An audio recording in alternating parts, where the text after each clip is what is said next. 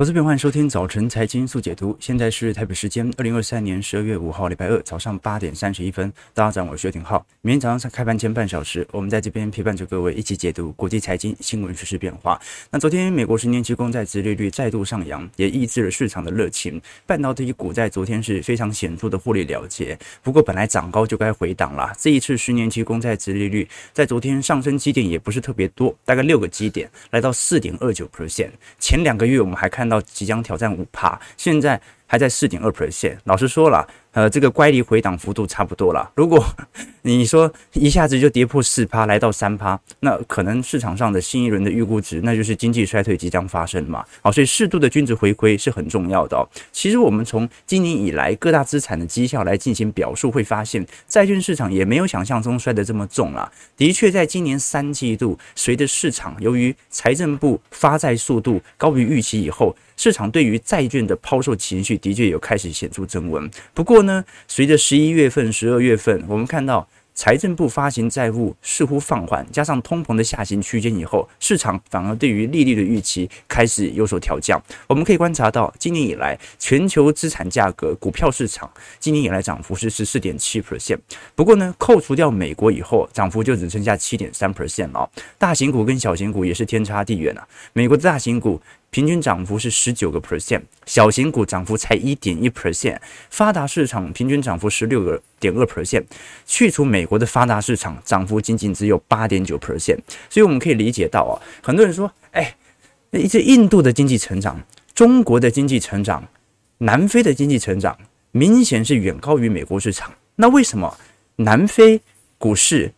中国股市的回报，它却是远远落后于美国股市的报酬呢？明明美国的经济成长就比较低，为什么它的资本回馈比较高？首先呢，的确，我们讲的后进国家，它的经济发展路线的确会有更为显著的推升效果，所以它的增速的确是非常快的。可是呢，就好像红海营收一样，红海营收可能来到六兆，但它的实体净利可能就几千亿而已。那有时候我们可以观察到，发展中国家它的体量的确总营收很庞大，但它赚的钱多吗？不一定多。大部分的钱还是被那些品牌商给赚走了，所以呢，在这种状态底下，真正能够导致股价显著上涨的，并不是总营收，红海总营收也很大，但是能够推动股价上涨的是实质获利，也就是将成本进行扣除以后的表现，而大部分的钱还是被美国企业给赚走了，所以必须承认一个事实哦，即便我们都很清楚后进国家有更高的增速条件，但是这个增速条件它可能更隐含的是总量经济的推升，但从实值得获利，它的所得收入是不是能够像过去我们看到的亚洲四小龙一样有显著的增温效果？那就不一定。那今年以来，你看到明显是负报酬的，还像是全球和美国的 REITs 哦，今年是分别跌二点六 percent 和跌一点四 percent。那 REITs 就真的不好过了，因为全球的商用不动产控制率仍然是持续飙高，全球现在。整个商办领域当中哦，表现最好的大概就是台湾了。台湾的这种 A 级商办空置率哦，我们讲那种十年期以内的台北市的啊，比如说新义计划区，十年以内的这些呃办公室哦，大概控制率是不到七个 percent 哦。那如果是 B 级、C 级的，比较老一点点的哈，就是二十年以上的，基本上你像是呃南京东路一整条，很多都是老办公室嘛。这个控制率是不到五趴啊，所以台湾的商办控制率，因为一零年以后就没有再大幅新建了，所以。老实说，条件是不错的。可你像美国，美国平均来看是十七个 percent，上海的部分明年会飙到两成六。那欧元区目前也在挑战十个 percent，这个都值得大家来做一些关注哦。那至于债券市场，本来在三季度跌幅很凶，现在整体跌幅都开始有所收敛了。不只是全球主权债跌幅已经收到一跌幅一点六 percent 了。那你像是美国国债的部分，跌幅稍微重一点，尤其是长天期国债跌幅二点五 percent。但像是头等债或者高收益债的部分，都已经回到正成长了。那我们可以观察，从市场上资金的流向，还是可以看得出来。资金虽然在过去一个季度把股票市场给有显著的推升，但是大量的资金仍然涌入到货币型市场当中。那为什么大量的资金会涌入到货币型市场呢？即便十年期公债殖利率有似乎些微的下滑，但是呢，当你上升的时候，你肯定会觉得啊，这个利率条件这么优渥，我肯定直接投入。当利率下滑的时候，你会担心，哎，会不会以后就再也见不到这么高的利率啊？会引发资金流入速度加快。所以在过去一个月度，市场上流入到货币型经济的金额并没有因此而减少。我们看到整个一九年到二三年呢，如果从实体资金流向来看的话，反而股票资产的资金流入还不如这些货币型基金市场的规模。OK，所以不管怎么说啦，呃，我们必须先了解哦，虽然。债券的涨幅在今年跟股票市场啊是相差蛮远的。你看这个费半涨幅都是四成五成起跳，好，那债券市场哦能够正报酬就可以偷笑了。但是呢，这不代表债券市场的资金流入比股票市场来的少，好，所以这个是很有趣哦。你像 TLT 一档 ETF 跌幅五成了，成交量还在爆量，这很少遇到。你一档股票跌幅五成，通常就直接量缩了嘛。好，但我们可以观察到，你像昨天先锋总债券市场的 ETF。BND 这档 ETF 是很多我们讲的指数型投资者在进行股债配置当中一个重要的 ETF 持仓哦。这一次的规模已经正式突破了一千亿美元。今年以来，BND 是吸纳了大概有一百五十六亿美元的资金。那这个是二十多年来哦，这个推出债券 ETF，美国首次有债券型的基金规模直接突破一千亿美元。因为投行正常来讲，他也不会去买直接买 ETF 啦。啊，因为投行资金胃纳量够大嘛，通常都直接去买直债啊，就直接把美国政府标售的债券给买走哦。那数据显示哦。本周三，随着一千四百万资金的流入，现在已经来到了史上最大规模的债券型 ETF 了。那这个里程碑，它结合了两大趋势哦。第一个是呃，有大量的机构商。那不只是在针对只是在进行购买啊，包括在进行 ETF 啦，或者是相对海外的投行、非美投行也在针对这些 ETF 来进行购买。那第二件事情就是最高的收益率哦，使得固定收益更具有价值哦。这档 ETF 目前平均收益率大概也是接近五个 percent 以上哦。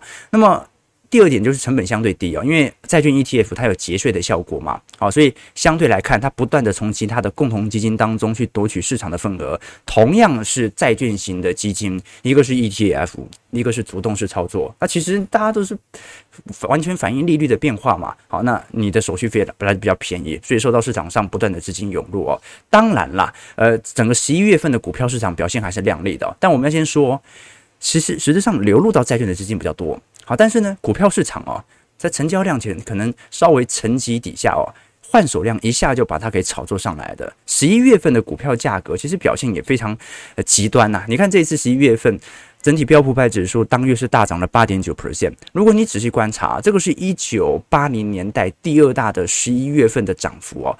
从具体观察整个十一月份哦，你就可以了解到十二月份其实从乖离层面应该要有适度的。修正回档，为什么？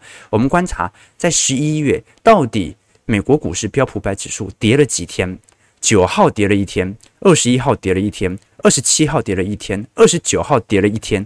哦，所以你可以观察到啊，总共啊十三号也跌了一天，十三十三号是小跌啊。整个二零二三年的十一月份，居然才五天下跌，而且跌跌幅都不是特别大。所以呢，你可以了解到啊，这种乖离层面明显的推高哦，势必在十二月份应该要有一个适度的均值回档，它不一定要重跌，但是有一个适度的回档是比较重要的。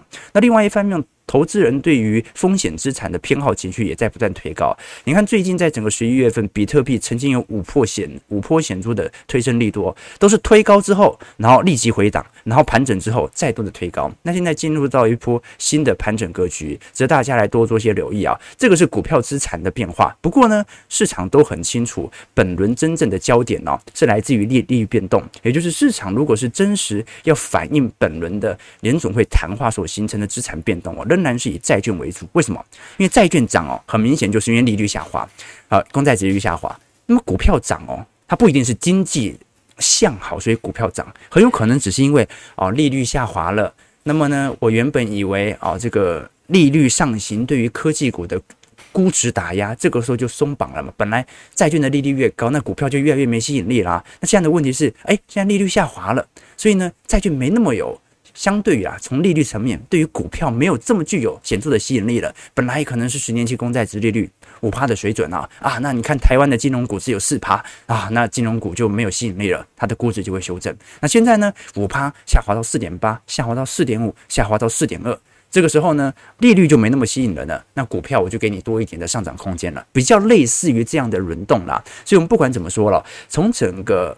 二零二三年十二月份来往回推哦，其实从六四股债投资者的表现，今年来看还算是一个不错亮丽的表现。如果是以呃六四股债投资者今年以来的平均绩效，大概在七点三 percent 左右哦，这个就是股债配置的用意。我们看一下美国股市四大指数表现，道琼下跌四十一点，零点一一 percent，在三万六千二百零四点。其实道琼还在一个创高格局哦，这一波乖离也不像科技股回调这么大。标普下跌二十四点，零点五四 percent，收在四千五百六十九点。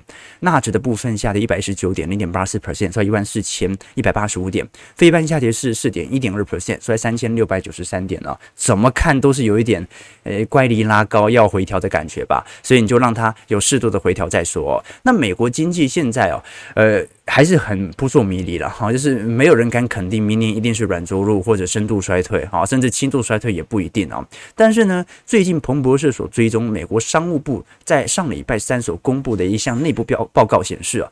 美国在整体第三季的企业税后利润同比增长是一点一 percent，而此前两个季都是下滑了六个 percent 哦。那现在的问题就在于哦，不包括联总会在内，企业的利润在整个三季度来看实质增长啊，我们就看就是从名目上来看哦，是增长了六点七 percent，而第二季度是实质增长一点六 percent 左右。什么意思呢？就是美国经济当中哦，我们即便都很清楚这个消费感觉会出事。啊，利率保持那么久，银行端不知道承受不承受得住。那这个房贷市场现在房仲都赚不到钱呐、为什么？因为根本没有成交量，价格不跌。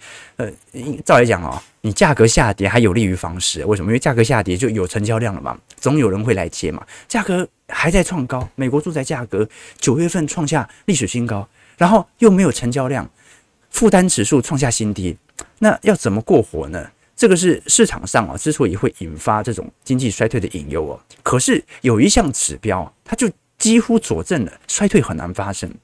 一个是劳动力市场，我们过去提过；另外一个就是企业的获利。那刚才聊到嘛，第三季的企业获利规模已经完全的打开了，打开的幅度哦，几乎就暗示着企业。本身是不太相信经济衰退会对于它的获利有多大的影响，要不然现在就应该持续采取资本准结嘛。OK，所以我们可以观察到啊，一个尚未陷入衰退的经济体制，在利润复苏期哦，往往不会陷入衰退。那么彭博社最新的调查就显示哦，因为企业认为这跟就业有关，我现在的获利正在拉升，我的获利正在拉升，那我有什么理由裁员呢？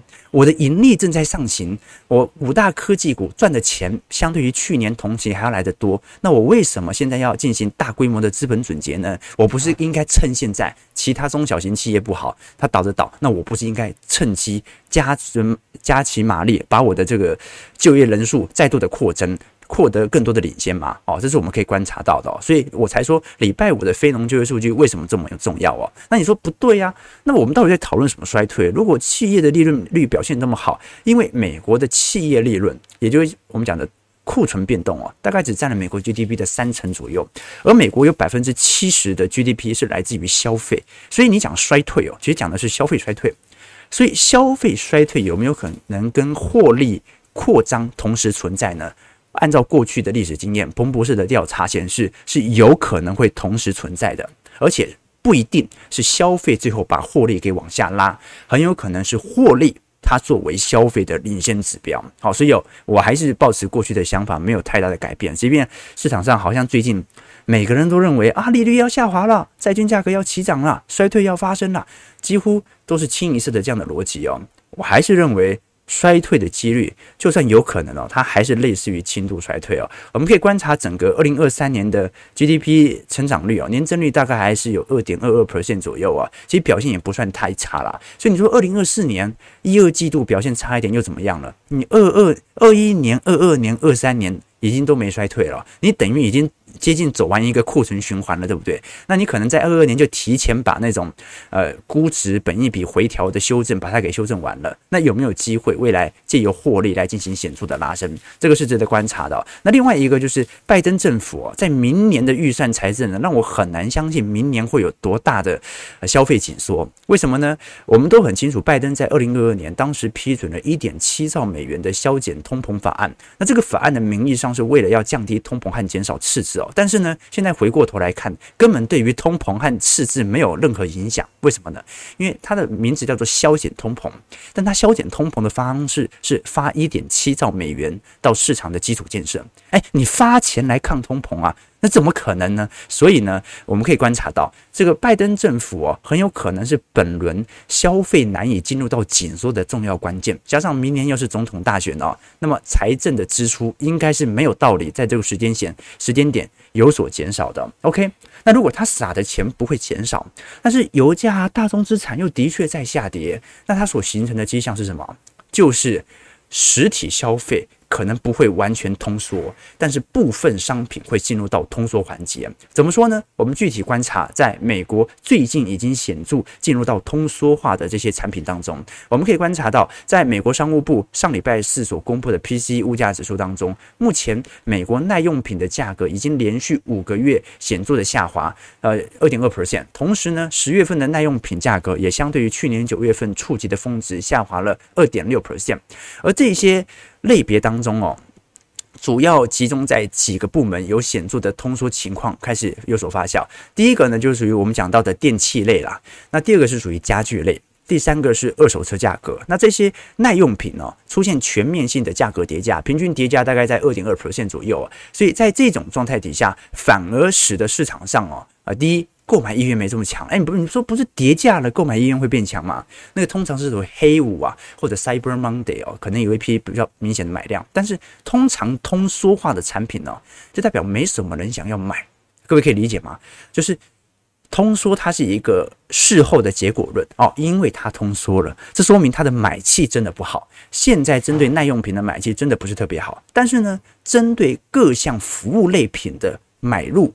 老实说，在显著的上行过程当中，尤其这次打折当中啊，你不要以为说啊，永远都是一些杂货类啦、服饰类啦啊，或者一些汽车啦，黑五当中销售量最好。其实，在本波当中，销售增长幅度来的最大的是属于服务类。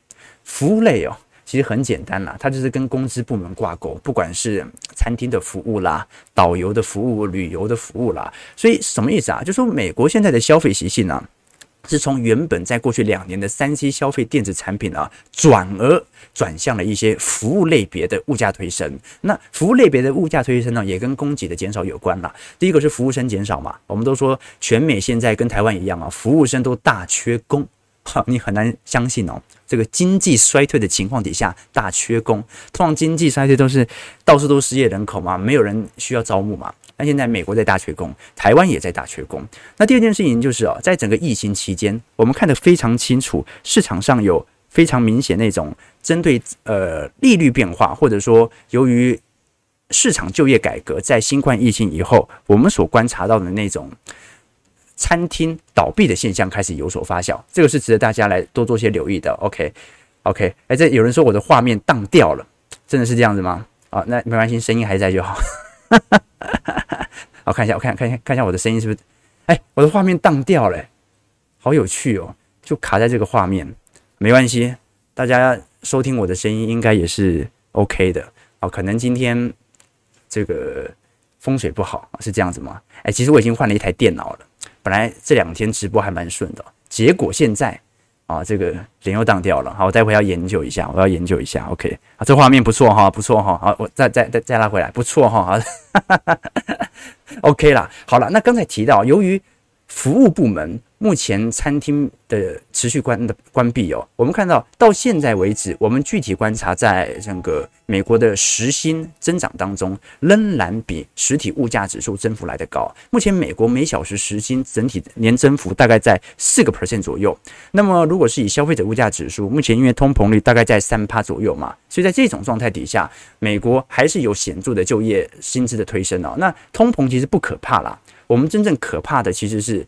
我们过去所聊到的，呃，物价通膨，薪资不涨，所以在这种状态底下，我觉得反而就没有特别对于经济上有过多的打击。OK，好了，但是市场上还是针对债券市场啊，有一个比较悲观的想象空间。应该讲，对经济有一个悲观的想象空间，也是对于债券市场有更进一步的拉抬的想象空间。我们具体观察，如果是以市场的利率预期来看，因为整个二零二五年下降通道应该就会完全展开。那目前不管是在十一月和十二月份的定价都有非常大的改变。我们看到的虚线哦，是联准会原本的市场预估图啦，就是大概。会慢慢的降息，降息在二零二五年以前，大概降息就降个两码左右，差不多。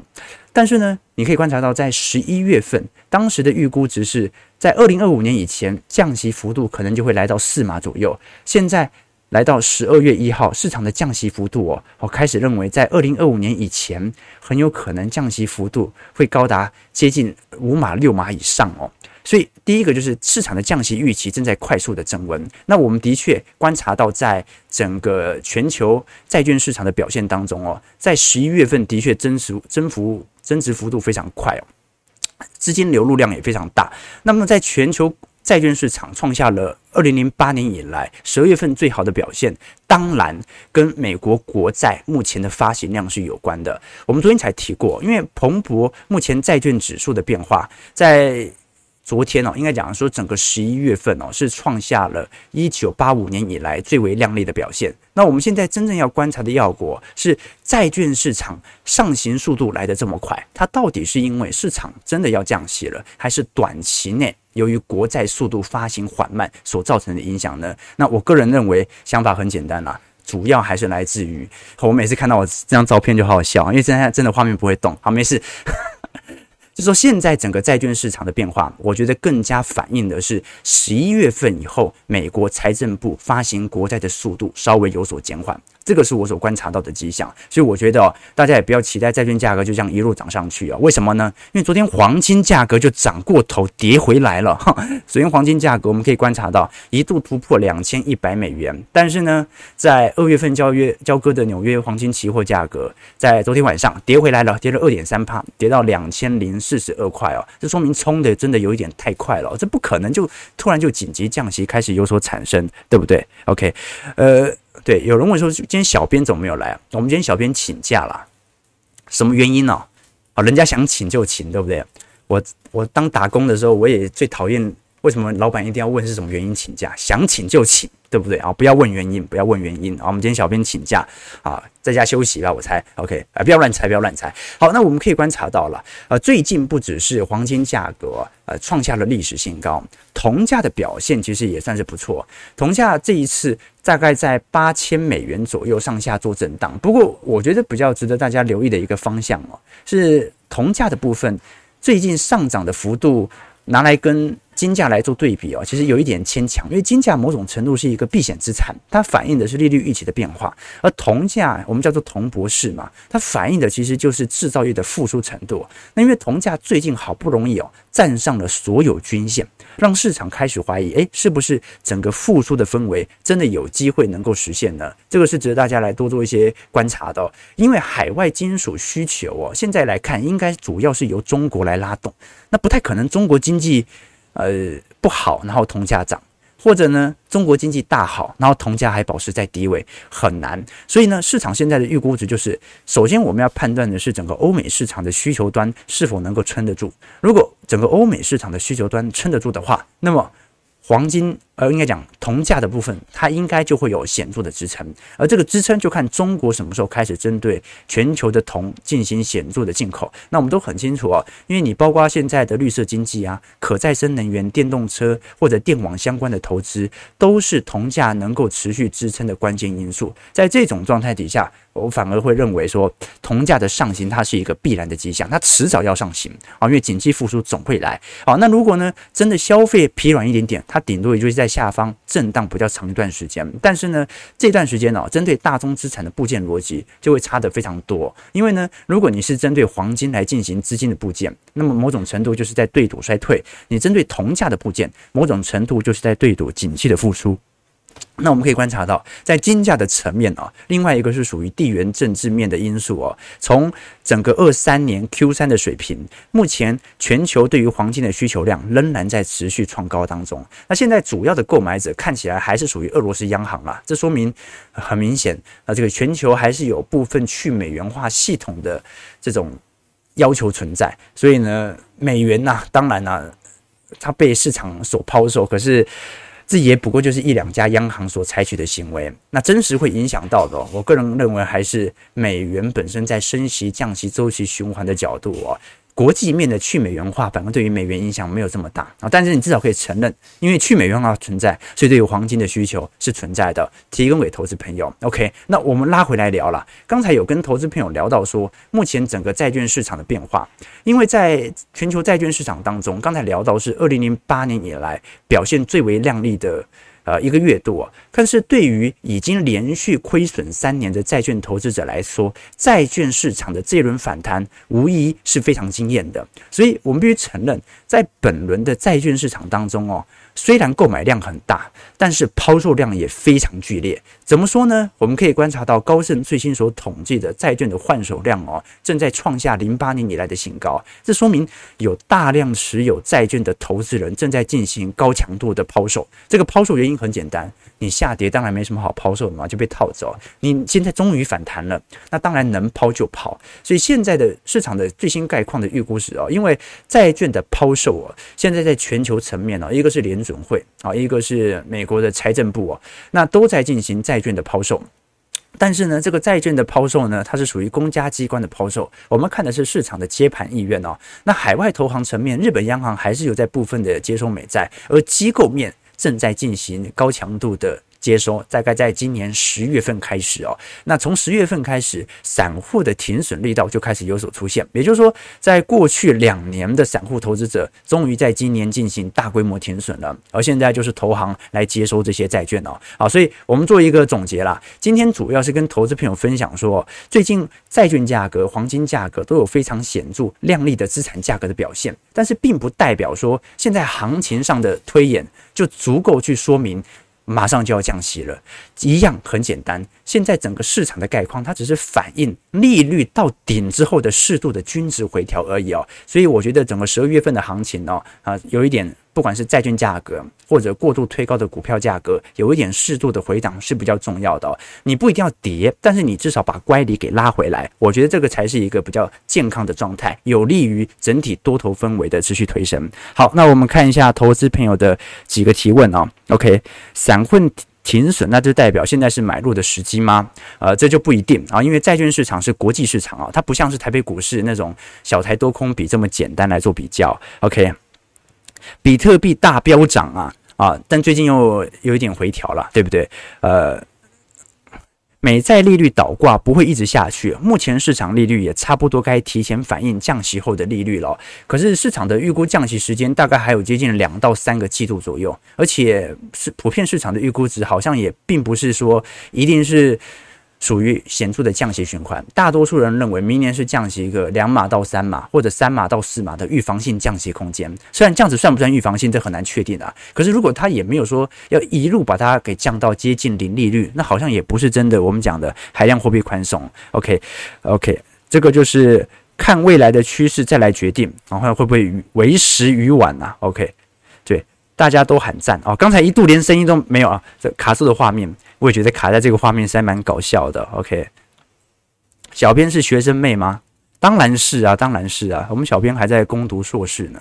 对，对，啊，硕硕士十八岁不能读硕士吗？对，这他十八岁啊，对对，十八岁是不能读硕士，是不是？对他这个从小天资聪颖啊，这个好，铜价正在盘头尖底的右肩底哦。可能要再等等哦，哦，这个是从技术面来看啦，的确从期货角度可以做观察，但是它最终还是会反映整体景气的问题哦。OK，那辉达辉达目前的价格出脱，呃，这个就有点难难叙述哦，因为我们都很清楚，最近不管是脸书的祖克伯还是辉达的高管们呢，其实都在针对内部股价的出脱，呃，或者说内部持股的出脱。那它会形成一个问题哦，就是对于市场的信心会觉得，哎，会不会内部投资人可能有优先临场的要件哦？比如说辉达这一次的高层和董事哦，从上个月所提交的文件显示，这一次是直接抛售了三十七万股哦，哦，抛售金额大概是一点八兆哦。